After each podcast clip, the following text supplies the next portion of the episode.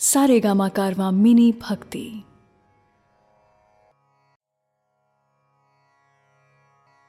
भगवत गीता, अध्याय पाँच, कर्म संन्यास योग।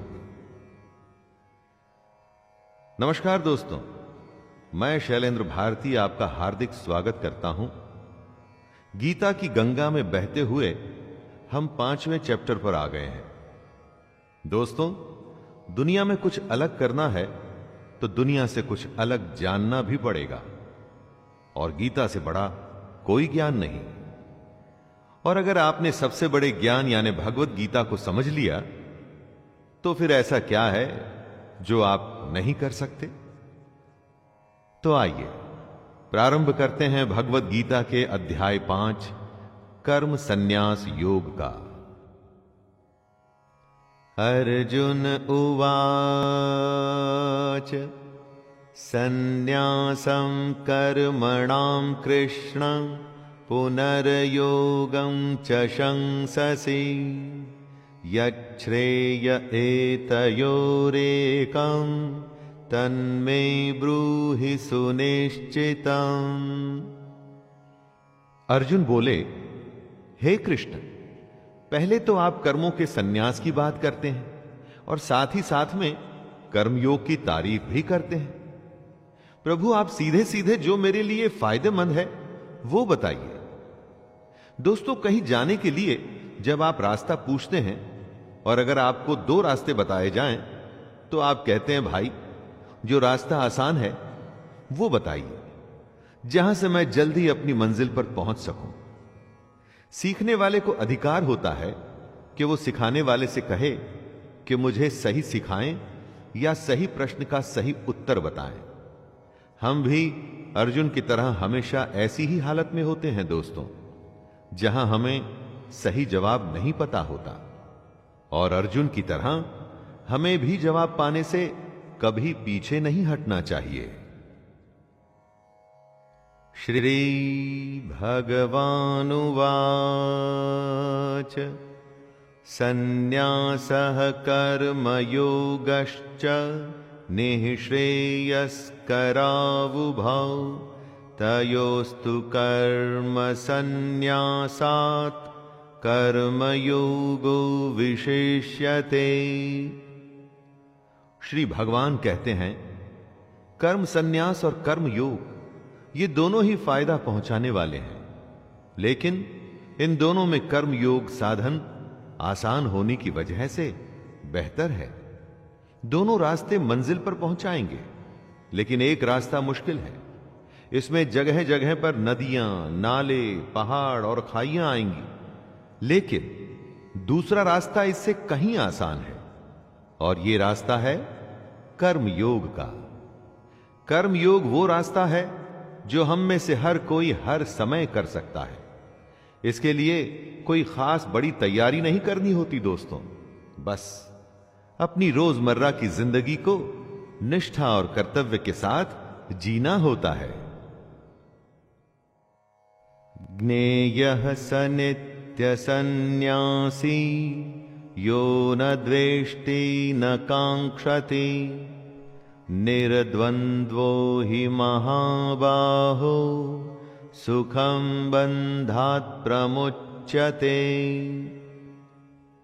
हे अर्जुन, जो पुरुष न किसी से जलन रखता है और ना ही किसी वस्तु को पाने की इच्छा रखता है, ऐसे कर्म योगी को सन्यासी समझना चाहिए, क्योंकि ऐसे लोग जो मोह और क्रोध से छूट जाते हैं ऐसे लोग संसार के बंधन से मुक्त हो जाते हैं। उन्हें या तो कुछ पाने की इच्छा होती है, जैसे धन, शोहरत, या ऐसी हालत जिससे आप नफरत करते हैं और निकलना भी चाहते हैं। जब इस तरह की दुनिया के बंधन में फंसे होते हैं तो और कुछ नहीं कर पाते।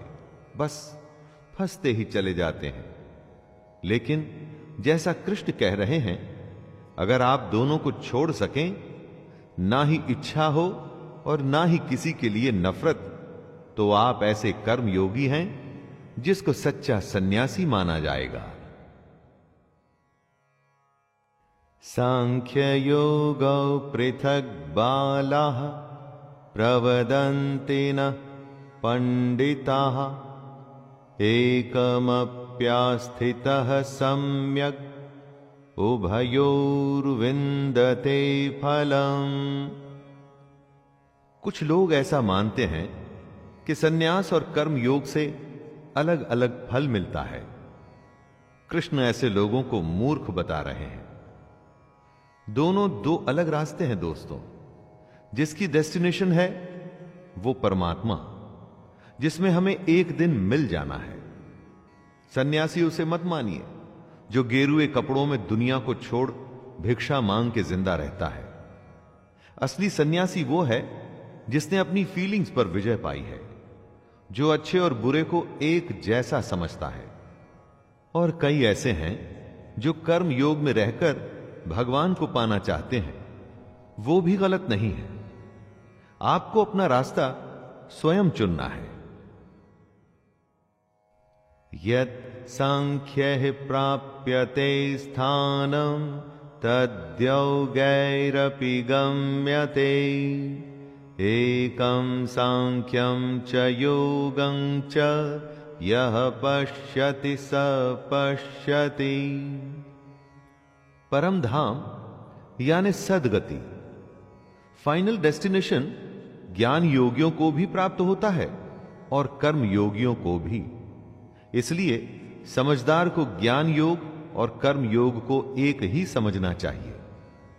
कृष्ण ये बात उनके लिए कह रहे हैं, जो जगह जगह ज्ञान दिए फिरते हैं कि हर समय भगवान की पूजा करो पूजा करो और कोई काम मत करो।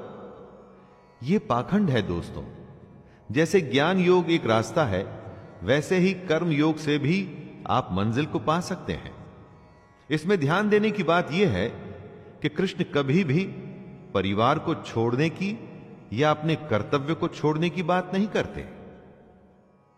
सन्यासस्तु महाबाहो, दुःखमाप्तु मयोगतः, योगयुक्तो मुनिर्ब्रह्म, न चिरेणाधिगच्छति।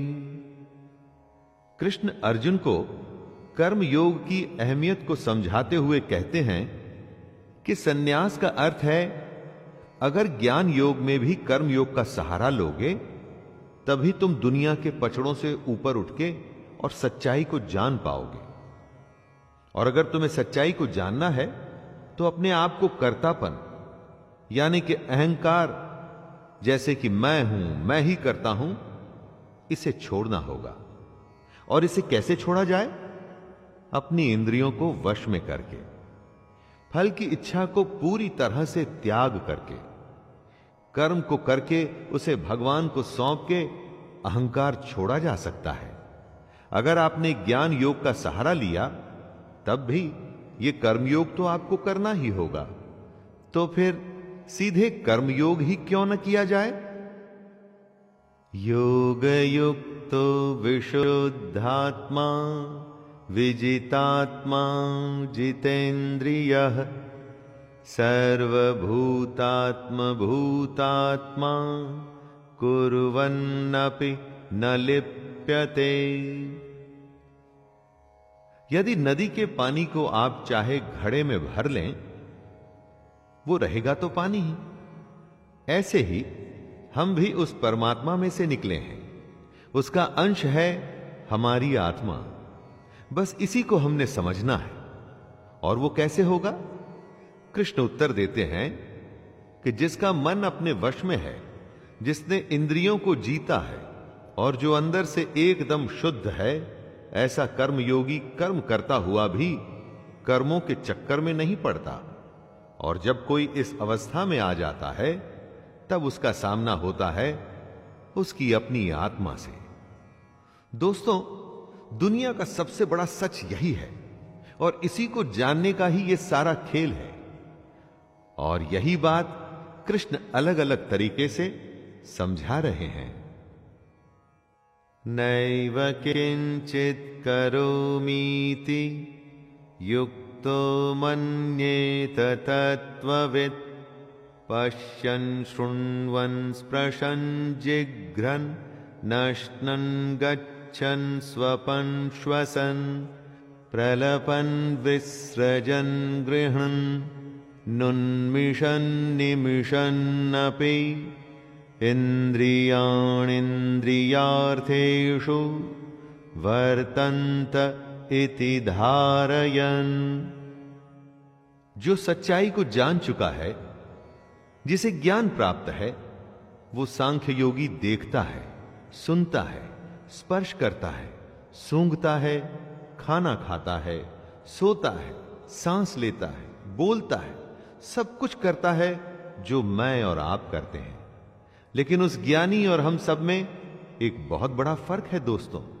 वो ये कि सब कुछ करते हुए भी वो जान रहा है कि ये वो नहीं, कोई और कर रहा है। वो खुद को इस सबको करने वाला नहीं मानता। वो इस सब के पीछे ईश्वर को मानता है। अपना हर कर्म वो भगवान को सौंप देता है।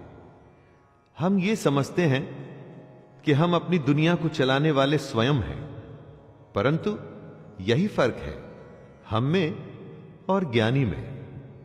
ब्रह्मण्याधाय कर्माणि संगम त्यक्त्वा करोति यह लिप्यते न स पापेन पद्मपत्रमिवाम्भसा कमल के फूल को ध्यान से देखिएगा दोस्तों। वो होता कीचड़ में है। उस पर से पानी आता जाता रहता है। लेकिन उसका पत्ता हमेशा सूखा ही मिलेगा। कीचड़ में रहकर भी वो उसमें लिप्त नहीं होता। यही समझदार की निशानी है। ऐसे ही इंसान को ज्ञानी कहते हैं, जो इस दुनिया में रहे, अपने सारे कर्म कर्तव्य निभाए, लेकिन उसमें लिप्त न हो। इनके चक्करों में न फंसे। जिम्मेदारियों से आप बच नहीं सकते दोस्तों। उनसे भागना कायरता होती है। जिम्मेदारियाँ तो हमें निभानी है दुनिया के सारे काम करने ही पड़ेंगे। लेकिन ये काम ऐसे करने हैं जिसमें हम फंस न जाए। जैसा कि कृष्ण बता रहे हैं। काये न मनसा बुद्धया, केवलैरिन्द्रियैरपि योगिनः कर्म कुर्वन्ति संगत्यक्त्वात्मशुद्धये कर्म योगी आखिर क्या होते हैं? जरा उन्हें समझने की कोशिश कीजिए दोस्तों। योगी अपने शरीर, मन, बुद्धि या इंद्रियों से कर्म करते हैं, लेकिन अपने अंदर से वो भगवान को समर्पित करते रहते हैं। बाहर से देख के ऐसा लगता है कि ये तो सब कुछ हमारे जैसे ही कर रहे हैं। हमारे जैसे ही परिवार हैं, नौकर हैं, नौकरी हैं, सब कुछ तो नॉर्मल है। लेकिन ऐसा सिर्फ़ दिखता है। योगी अंदर से एकदम शांत और गंभीर होता है। क्योंकि वो अंदर की आत्मा और परमात्मा का संबंध जान चुका है। इसके बावजूद वो सारे कर्म करता है। युक्त कर्म फलम त्यक्त्वा शांति मापनोति नैष्ठिकी अयुक्त काम कारेण फले सक्तो निबध्यते। कर्म योगी को और समझाते हुए कृष्ण कह रहे हैं कि कर्म योगी कर्मों के फल का त्याग कर देता है और इस त्याग की वजह से ही वो भगवान को हासिल कर पाता है। और वहीं दूसरी तरफ़, जो कर्म योगी नहीं है, जैसे कि हम में से ज़्यादातर लोग, हमारे जैसे लोग कर्म के फल की इच्छा करते हैं और बस इसीलिए उसमें बंधे चले जाते हैं। और कभी भी इस दुनिया के झमेलों से छूट ही नहीं पाते। देखा जाए तो दोस्तों, एक बहुत छोटा सा फ़र्क है इसमें। कर्म दोनों कर रहे हैं। बस फल से एक का लेना देना नहीं है, और एक का बिल्कुल है। लेकिन इस छोटे से फ़र्क का नतीजा बहुत बड़ा होता है। सर्व कर्माणि मनसा। सन्न्यस्यास्ते सुखं वशी नवद्वारे पुरे देहि नैव कुर्वन्न कारयन्। हमारा शरीर एक घर है, जिसे नौ द्वारों वाला माना गया है। नौ द्वार, जैसे दो आँखें, दो कान, दो नाक के छेद और इत्यादि। इन्हीं नौ द्वारों के ज़रिए हम बाहर की दुनिया से डील करते हैं। दुनिया का कोई भी काम बिना इन नौ द्वारों के पॉसिबल नहीं है दोस्तों। इसी घर में रहता हुआ सांख्य योग वाला सन्यासी देखने में तो हम सबके जैसे सारे काम कर रहा है, लेकिन अंदर से वो एकदम अलग है। उसके अंदर का सब कुछ भगवान से जुड़ चुका है और इसीलिए वो असल में कुछ नहीं कर रहा। वो कर्म में अकर्म को समझ चुका है। खुद को बस जैसे एक माध्यम मान के वो परमात्मा का काम कर रहा है। न कर्तृत्व न कर्माणि लोकस्य सृजति प्रभु।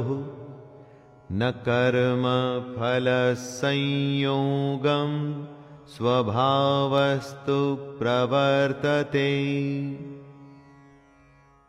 आदमी का एक तो होता है स्वभाव, और एक होती है उसकी प्रकृति। प्रकृति का जैसा असर आपके स्वभाव पर पड़ता है, आप वैसे ही बर्ताव करते हैं। परमेश्वर न तो आपके कर्तापन की, न कर्मों की, और न कर्म फल के संयोग की रचना करता है। इन सबका संयोग आपके स्वभाव की वजह से होता है। आपका स्वभाव विकृत है या विकसित है, इस पर ही डिपेंड करता है कि आप क्या करेंगे। आपके करने पर कौन सा कर्म होगा और उस कर्म के अनुसार आपको क्या फल मिलेगा। इस सब के लिए खुद को ही जिम्मेदार मानिए दोस्तों। ऐसा मत सोचिएगा कि मैंने तो मेहनत की थी लेकिन भगवान ने ही फल नहीं दिया। न दत्ते कस्यचित् पापम न चैव सुकृतं विभुः। अज्ञानेनावृतं ज्ञानं, तेन मुह्यन्ति जंतवः सब कुछ हमारे अंदर है। बस उसे हमारे सामने लाने की देरी भर होती है। उससे वन टू वन करने की ज़रूरत होती है दोस्तों। भगवान न किसी के पाप कर्म को और न किसी के शुभ कर्म को ग्रहण करता है। पाप हो या पुण्य, ये तो आपके ही हैं तो भगवान का इसमें क्या लेना देना? आप अपने स्वभाव, अपने नेचर के चलते जिस तरह के कर्म करते हैं, उसका नतीजा ही पाप या पुण्य होता है। आपके खुद के अंदर ज्ञान है, लेकिन वो अज्ञान के द्वारा ढका हुआ है। उसी के चलते सारे बुरे काम होते हैं। अगर आप उसे पहचान जाएँगे तो उसके बाद सिर्फ़ अच्छा ही अच्छा होगा। ज्ञानेन तु तदज्ञानम, येषां नाशितमात्मनः, तेषामादित्यवजज्ञानम् प्रकाशयति तत्परम। जब अंधेरा होता है तो कुछ नहीं दिखता। और प्रकाश होते ही सब कुछ प्रकट हो जाता है। इसी तरह हमारे अंदर के अज्ञान के साथ भी होता है। जैसे ही हमें परमात्मा की सच्चाई समझ में आती है, जैसे ही हम ये समझते हैं कि हमारे अंदर की आत्मा उसी परमात्मा का एक अंश है, वैसे ही एकदम से उजाला होता है। यह उजाला एक नए सूरज के उदय के समान ही होता है। दोस्तों, सबसे बड़ी बात है कि हम अपने आप को सबसे बड़ा ज्ञानी मानते हैं। समझते हैं कि हमें सब पता है। वो गलत है। अरे, सबसे पहले यह स्वीकार करिए कि हमें कुछ नहीं पता। तभी रास्ता खुलेगा, ज्ञान के आने का। वरना हमेशा ही अज्ञानी रहेंगे। तदबुद्ध्यस्तदात्मानस्तन्निष्ठास्तत्परायणाः गच्छन्त्य पुनरावृत्तिं ज्ञाननिर्धूतकल्मषाः। ज्ञान की बातें हो सकती हैं कि आपको बोरिंग लगे? फिलॉसफी या बकवास लगे? ये तो बस सोच है दोस्तों। दुनिया की सबसे सच्चाई को अगर कोई बोरिंग समझना चाहता है तो उसे कोई क्या कह सकता है? कृष्ण कहते हैं कि जिसका मन भगवान के कहे अनुसार चलता है, जिसकी बुद्धि उसे सही राह पे ले जाती है, जिसका ध्यान हमेशा उस परमात्मा में लगा रहता है, ऐसे लोग एक दिन कर्म के बंधन से, जन्म के बंधन से मुक्त होकर उसी परमात्मा में मिल जाते हैं। और इसे ही परम गति कहते हैं। दोस्तों, ये कुछ गिने चुने लोगों को ही मिल पाती है। क्या आप उनमें से एक हैं? विद्या विनय संपन्ने, ब्राह्मणे गविहस्तिनी, शुनि चैव श्वपाके च पंडिता समदर्शिनः। समदर्शिता, यानी कि समान भाव रखना। जो पंडित और चांडाल को, या गाय और कुत्ते को, गाय या हाथी को एक भाव से देख सकता है, उसे ही खुद को ज्ञानी कहलाने का अधिकार है। ज्ञान सबसे पहले हमारे अंदर के भेदभाव को खत्म करता है। चारों तरफ़ यही भेदभाव तो हमें दिखता है। हज़ारों साल पहले जो कृष्ण ने कहा, उस पर आज तक भी लोग चलने को तैयार नहीं है। अगर ज्ञान हासिल करना है तो अपने अंदर समभाव पैदा करना चाहिए। अज्ञान या अहंकार में किसी को छोटा या बड़ा समझना बेवकूफ़ी है। इहैव तैर्जितः सर्गो, येषां साम्ये स्थितं मनः। निर्दोषं हि समं ब्रह्म, तस्मात् ब्रह्मणि ते स्थिताः। कृष्ण कह रहे हैं कि जिसके मन में समभाव आ गया, उसने जीते जी ही इस दुनिया को जीत लिया। दोस्तों, जिस दुनिया में हम लोग रहते हैं ना, उसमें ज़्यादा पैसा, बड़ा घर, बड़ा नाम, शायद इसी को जीत माना जाता है। लेकिन कृष्ण ऐसा नहीं मानते। उनके हिसाब से दुनिया को वो ही जीत सकता है जिसने अपने मन को जीता। मन के जीतने पर ही समभाव की सिचुएशन आ सकती है। वो पैसा किस काम का जो आपके मन में लोगों के प्रति भेदभाव को खत्म नहीं कर सकता? इसीलिए समभाव ही ब्रह्म की स्थिति होती है। न प्रहृष्येत प्रियम प्राप्य, नो द्विजेत प्राप्य चा प्रियम। स्थिर बुद्धिर सम्मूढ़ो ब्रह्मविद ब्रह्मणि स्थितः। जो पुरुष अच्छा होने पर खुश ना हो, बुरा होने पर परेशान ना हो, उसे ही स्थिर बुद्धि और संशय रहित माना जा सकता है। स्थिर बुद्धि का मतलब हुआ, जिसकी बुद्धि स्थिर है। कठिन हालात में जब फैसला लेना पड़ता है, उस समय आपकी बुद्धि अगर स्थिर होगी तो फैसला जल्दी और सही लिया जाएगा।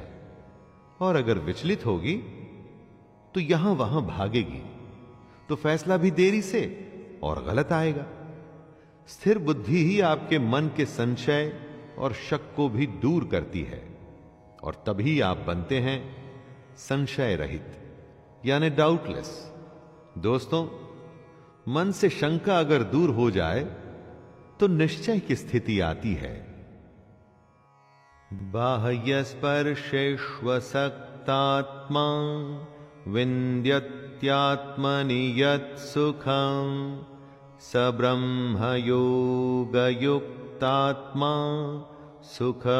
सुखमक्षयमश्नुते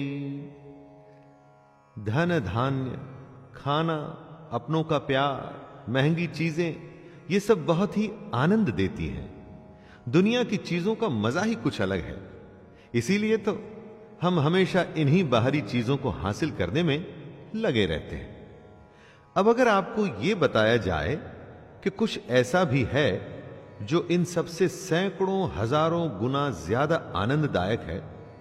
तो दोस्तों, क्या आप उसे हासिल करने की कोशिश करेंगे? जी हाँ, भगवान कृष्ण की भगवत गीता वही बता रही है। बाहर की चीज़ों से ज़्यादा, जिसे अपने अंदर की बातों से ज़्यादा आनंद आता है, सच्चा ज्ञानी वो ही है। उसी ज्ञानी को ऐसे आनंद का अनुभव हो सकता है, जिसके बारे में हम और आप सोच भी नहीं सकते। ये ही संस्पर्शजा भोगा दुख यो नय एवते आद्यन्तवन्तः कौन्तेय न रमते बुध। आँखें देखती हैं, कान सुनते हैं जीव स्वाद बताती है। त्वचा स्पर्श करती है। इन्हीं इंद्रियों और उनके विषयों के भोग से हमें आनंद की प्राप्ति होती है। इन्हीं सबसे हमें सुख मिलता है। एकदम गलत। जी हाँ, एकदम गलत। हम ऐसा समझते हैं कि इन सब इंद्रियों के भोग से हमें सुख मिल रहा है। ना। कृष्ण बता रहे हैं कि असल में ये सब इंद्रियों का भोग ही हमारे सारे दुखों का कारण है। इसको टेस्ट करने का भी एक सिंपल टेस्ट कृष्ण बताते हैं। कुछ अच्छा खाने का स्वाद तभी तक है जब तक आप खा रहे हैं। कुछ अच्छा सुनना भी थोड़ी देर तक ही आनंद देता है। इसलिए दोस्तों, इंद्रियों के सारे आनंद नाशवान हैं, यानी कि खत्म हो जाते हैं। इसलिए ज्ञानी पुरुष इन इंद्रियों के सुखों में नहीं फंसते। शक्नोति हैव यह सोढ़ुम प्राक्षरीर विमोक्षणात् काम क्रोधोद्भवम वेगम सयुक्त स सुखी नरः। हम में से जो भी मरने से पहले, इस शरीर के नाश होने से पहले ही अपने काम क्रोध को नियंत्रण में रखने में समर्थ हो जाता है। वही पुरुष योगी है और वही सुखी भी है। कृष्ण कहना चाहते हैं कि समय थोड़ा सा है। समय पूरा होने के बाद तो मर ही जाना है। उसके बाद फिर कोई दूसरी योनि मिलेगी, शायद कुत्ते की, पक्षी की, गधे की, घोड़े की, किसको पता? तो मरने से पहले ही अगर अपने मन पर विजय पा लोगे, अपने काम क्रोध से पैदा होने वाले भावों को संभाल लोगे तो तुम्हारा भला हो जाएगा। वरना जन्म और मृत्यु का चक्कर लगा ही रहेगा, लगा ही रहेगा। योत सुखोन्तरारामस् तथात यह स योगी ब्रह्म निर्वाणम ब्रह्म ब्रह्मभूतोधिगच्छति जो बाहर के सुखों को छोड़ और इंद्रियों के आनंद से बाहर निकलकर अपने अंदर झांकता है, जो अपने अंदर की आत्मा को पहचान कर उसमें ही खुश रहता है, जो अपनी आत्मा की सच्चाई में ही ज्ञान ढूंढता है, भगवान कृष्ण उसे ज्ञानी मानते हैं। बाकी तो बस हैं, और अगर वो भी नहीं होंगे तो कुछ फ़र्क नहीं पड़ेगा। कृष्ण कहते हैं कि ऐसे ज्ञानी ही ब्रह्म को प्राप्त होते हैं। लेकिन, दोस्तों, इन सब बातों का यह मतलब बिल्कुल नहीं निकाला जाना चाहिए कि सब कुछ छोड़ के संन्यास लेना है। अरे, कर्म तो करना ही है भाई, उसके बिना तो कोई रास्ता ही नहीं। लभन्ते ब्रह्म निर्वाण, मृषयः क्षीणकल्मषः। छिन्नद्वैधायतात्मानः सर्वभूतहिते जिनके सारे पाप खत्म हो चुके हैं, जिनके सब शक ज्ञान द्वारा मिट चुके हैं, जो संपूर्ण प्राणियों के हित में लगे रहते हैं, और जिनका जीता हुआ मन अपना काम करते हुए भी परमात्मा में स्थित होता है, वे पुरुष ही शांत ब्रह्म को प्राप्त होते हैं। जैसे लालच में कभी शांति नहीं मिलती, शांति मिलती है संतोष में। उसी तरह से बाहर की चीज़ों में जो आनंद है, वो झूठा है। असली आनंद आपके अंदर है, अपने अंदर, मन में, दूसरों की भलाई में, जो इस तरह से अपने आप पर विजय पा लेता है और इन बातों के कहे अनुसार चलता है उसी को अंत में ब्रह्म की प्राप्ति होती है।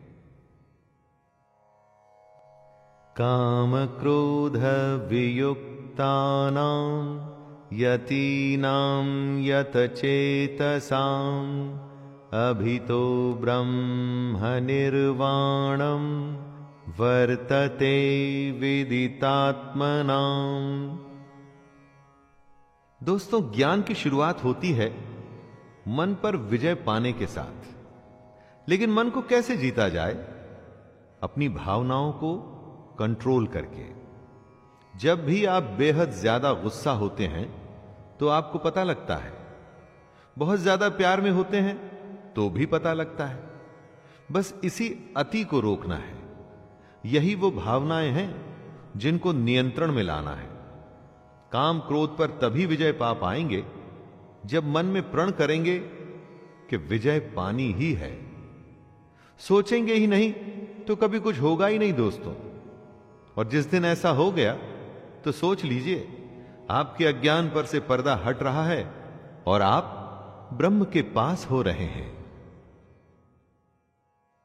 स्पर्शान कृत्वा बहिर्बाह्यांश चक्षुश्चैवान्तरे भ्रुवो। प्राणापानौ समौ कृत्वा नासाभ्यन्तरचारिणौ। यतेन्द्रिय मनोबुद्धिर्मुनिर्मोक्षपरायणः विगतेच्छा भयक्रोधो यह सदा मुक्त एव सह दुनियादारी को भूल बाहर के विषय भोगों को छोड़ के आँखों की दृष्टि को माथे के बीच में स्थित करके अपनी सांस पर ध्यान दीजिए। इसे ही प्राणायाम कहते हैं। यह एक माध्यम है ध्यान में जाने का, अपनी इंद्रियों को वश में करने का। ज़िंदा रहने के लिए अपने आप साँसें तो सबकी चलती हैं। अपनों को औरों से अलग करिए दोस्तों। अपनी आती और जाती हुई सांसों को नियंत्रण में करिए। तभी आप अपनी इंद्रियों, मन और बुद्धि को जीत पाएँगे। तभी आप इच्छा, भय और क्रोध से छूट पाएँगे और इसी से ही आपको मुक्ति मिलेगी।